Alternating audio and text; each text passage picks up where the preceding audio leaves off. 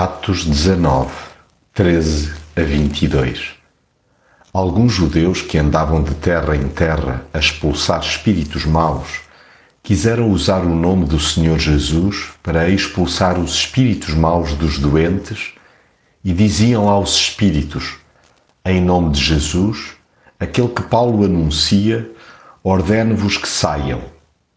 Entre os que andavam a fazer isto havia sete filhos de um judeu chamado Escevas, que era chefe dos sacerdotes.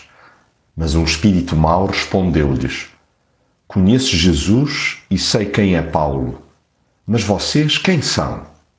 Então o homem possuído do espírito mau atirou-se a eles, bateu-lhes tanto que eles tiveram de fugir daquela casa muito feridos e quase nus. Todos os que moravam em Éfeso judeus e não judeus, souberam disto e ficaram cheios de medo. O nome do Senhor Jesus tornou-se mais respeitado ainda. Então, muitos dos que passaram a crer no Senhor proclamavam a sua fé e confessavam o mal que tinham feito.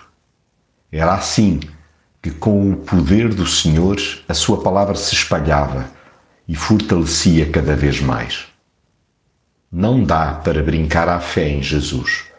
Ou há uma inteira rendição ao seu domínio, ou se permanece exposto a múltiplos perigos espirituais.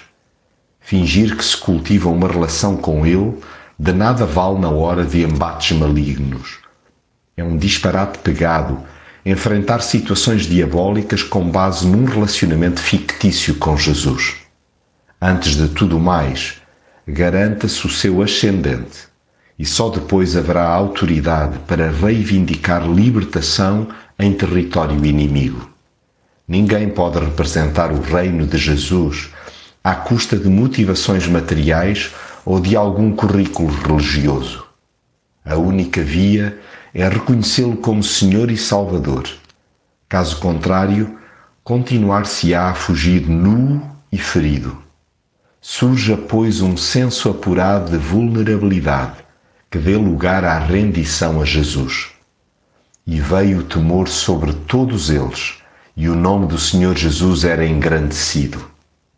Haja então coragem para romper definitivamente com a superstição e outras formas de escravidão interior. Odeie-se o pecado a ponto de o abandonar.